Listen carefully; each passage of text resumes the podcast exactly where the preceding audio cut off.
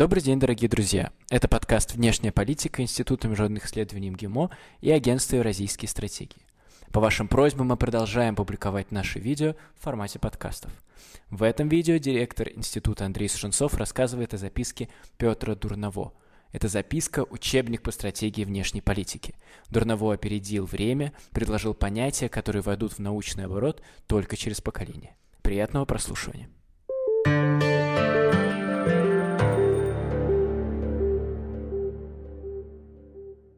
Кто такой Петр Дурново? В начале 20 века узловым был конфликт между Англией и Германией. Назревала большая мировая война. Ее предвестники замечали многие. Но только один человек предсказал развитие и последствия Великой войны во всех деталях.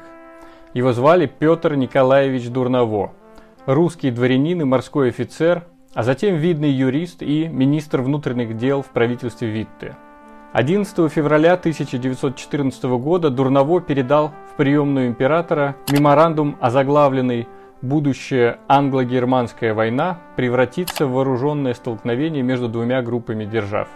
В этом геополитическом трактате Дурново предостерегал Россию от вступления в мировую войну и развивал идею континентального блока с участием Франции, Германии, России и Японии.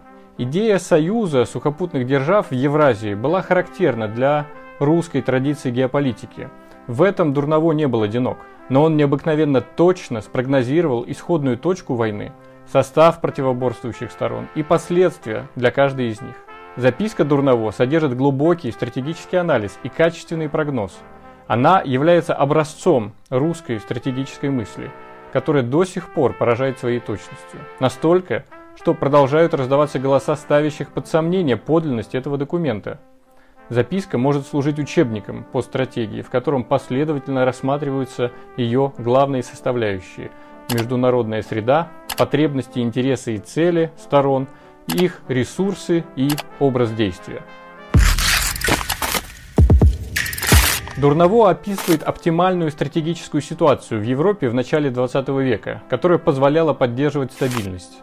Оборонительный союз России с Францией, родственные связи русского двора с Германией – изолированная островная Британия, которая стремится сохранить контроль над морями. И благодаря этому равновесию сил мир между великими державами не нарушался, несмотря на обилие горючего материала в Европе.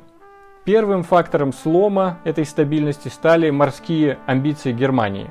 До них России не было дела, русский флот не был настолько силен, но они сильно тревожили Британию. Вторым фактором стала русско-японская война – которая изменила приоритеты России и вывела Англию из ее блестящей изоляции. Дурново пишет. Англия и Америка соблюдали благоприятный нейтралитет по отношению к Японии, между тем как мы пользовались столь же благожелательным нейтралитетом Франции и Германии. Казалось бы, здесь должен был быть зародыш наиболее естественной для нас политической комбинации. Но после войны наша дипломатия совершила крутой поворот и определенно стала на путь сближения с Англией. В орбиту английской политики была втянута Франция, образовалась группа держав тройственного согласия с преобладающим в ней влиянием Англии, и столкновение с группирующимися вокруг Германии державами сделалось рано или поздно неизбежным. Дурново говорит, что этот союз противоестественен. Единственное преимущество России от него – это сближение с Японией, и то нельзя связывать его с влиянием Англии. Все задачи России на Дальнем Востоке, правильно понятые, вполне совместимы с интересами Японии – эти задачи в сущности сводятся к очень скромным пределам.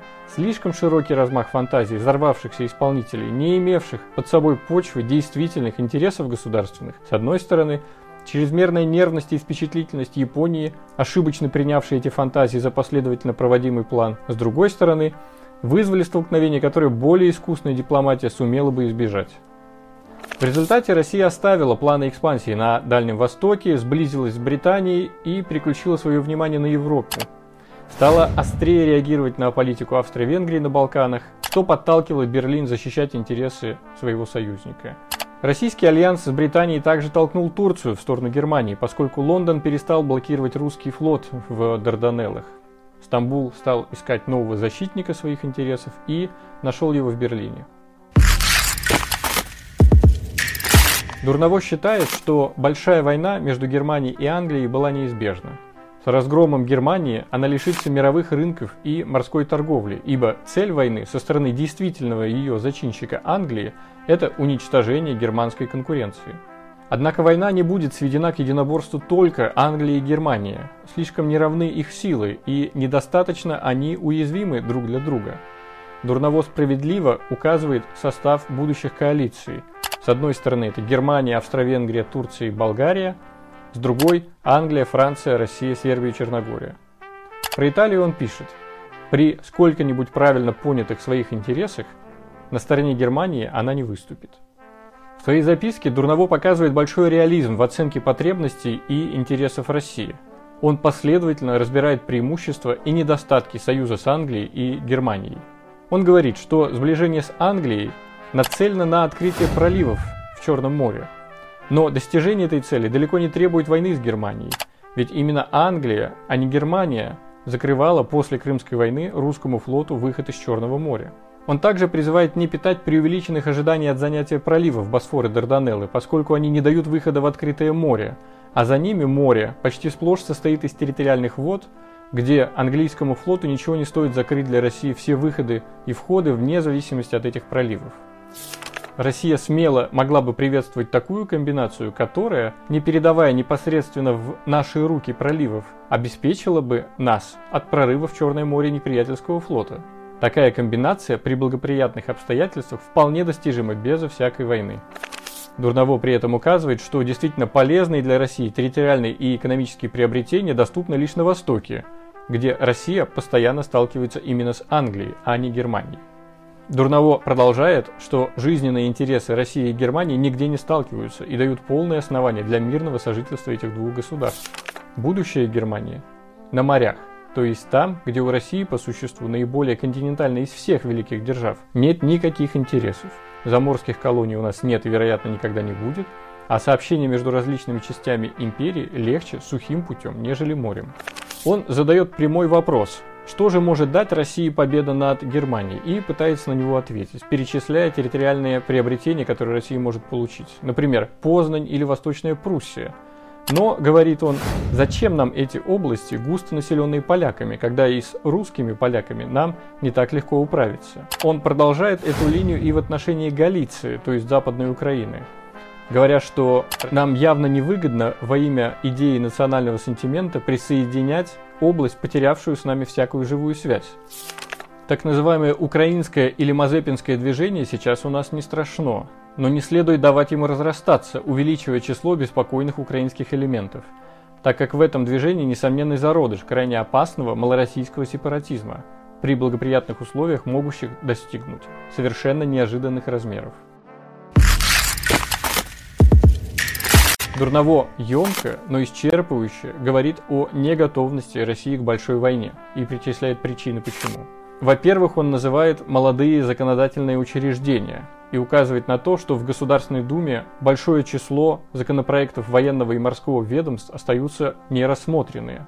Указывает на недостаточность военных запасов и малой производительности российских заводов. Говорит о том, что в ходе войны обязательно сложится ситуация морской блокады, когда недостающие товары военного производства окажется невозможно импортировать из-за границы. Указывает на недостаток тяжелой артиллерии и крепостной обороны вдоль границы. Наконец, отсутствие хорошо развитых стратегических железных дорог и техническая отсталость армии неизбежно даст о себе знать в ходе продолжительной войны. Однако ключевой угрозой он называет внутреннюю дестабилизацию – Нельзя не предвидеть, что при исключительных условиях надвигающейся общеевропейской войны в побежденной стране неминуемо разразится социальная революция. Дурново показывает глубокое понимание российской политики того времени. Особенно благоприятную почву для социальных потрясений представляет, конечно, Россия, где народные массы, несомненно, исповедуют принципы бессознательного социализма – Крестьянин мечтает о даровом наделении его чужою землею, рабочий – о передаче ему всего капитала и прибыли фабриканта. И дальше этого их вожделения не, не идут. И стоит только широко кинуть эти лозунги в население, стоит только правительственной власти безвозбранно допустить агитацию в этом направлении, Россия, несомненно, будет ввергнута в анархию, пережитую ею в преснопамятный период смуты 905-906 годов. В чем уязвимое место в анализе Петра Дурново? Критика преимущественно сфокусирована на ожиданиях Дурново в отношении возможности Российско-Немецко-Французского союза. Он пишет, тройственное согласие, то есть Антанта, комбинация искусственная, не имеющая под собой почвы интересов, и будущее принадлежит не ей, а несравненно более жизненному, тесному сближению России и Германии, примиренную с последнюю Францией и связанную с Россией строго оборонительным союзом Японии. Такая лишенная всякой агрессивности по отношению к прочим государствам политическая комбинация на долгие годы обеспечит мирное сожительство культурных наций. Однако идея примирения Германии и Франции кажется одной из наиболее труднодостижимых в Европе начала XX века. С 1870 года только одна константа проявляла себя в Европе постоянно – это вражда Германии и Франции.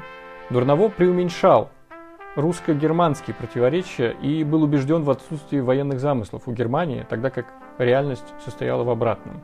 Видный русский историк Тарли указывал на то, что Дурново неверно полагал, что война с Россией не нужна Германии.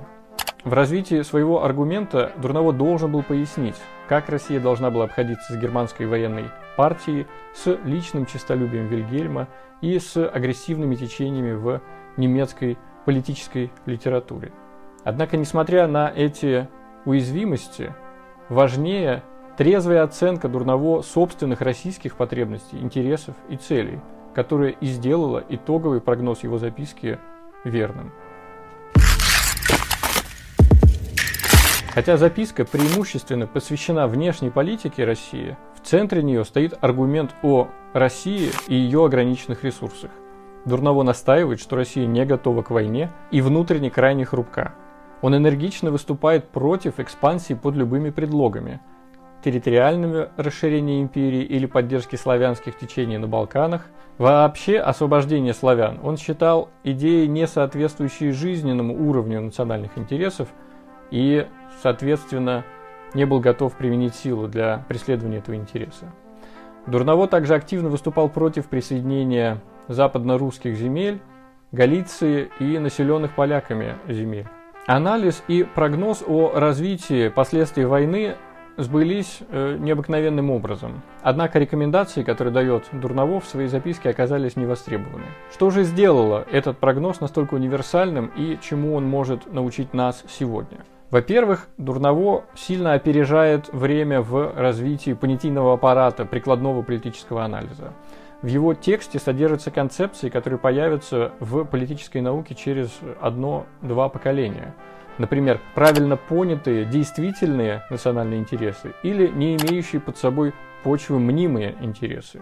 Тем самым Дурново вводит субъективный фактор при осознании государствами и элитами своих собственных интересов. Они могут быть поняты правильно или неправильно, как он указывает, допустим, с Россией в случае русско-японской войны.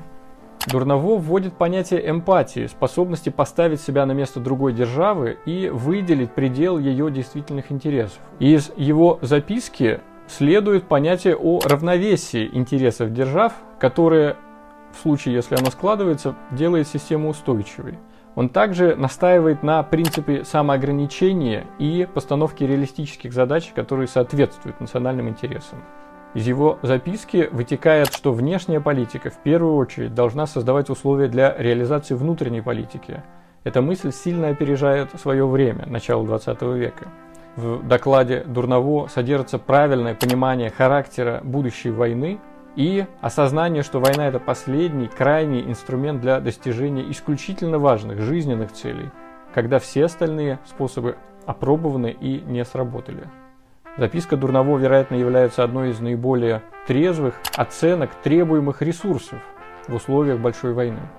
И с сожалением констатирует, что у России наблюдается громадная нехватка этих ресурсов.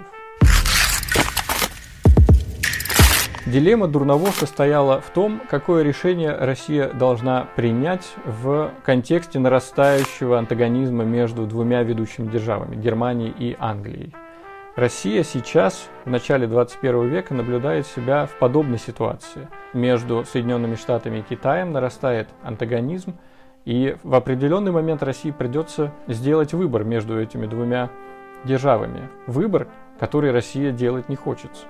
Вероятно, логика, которую Дурново предложил для стратегических опций России в начале 20 века, может пролить свет на возможный сценарий развития России в 21 веке.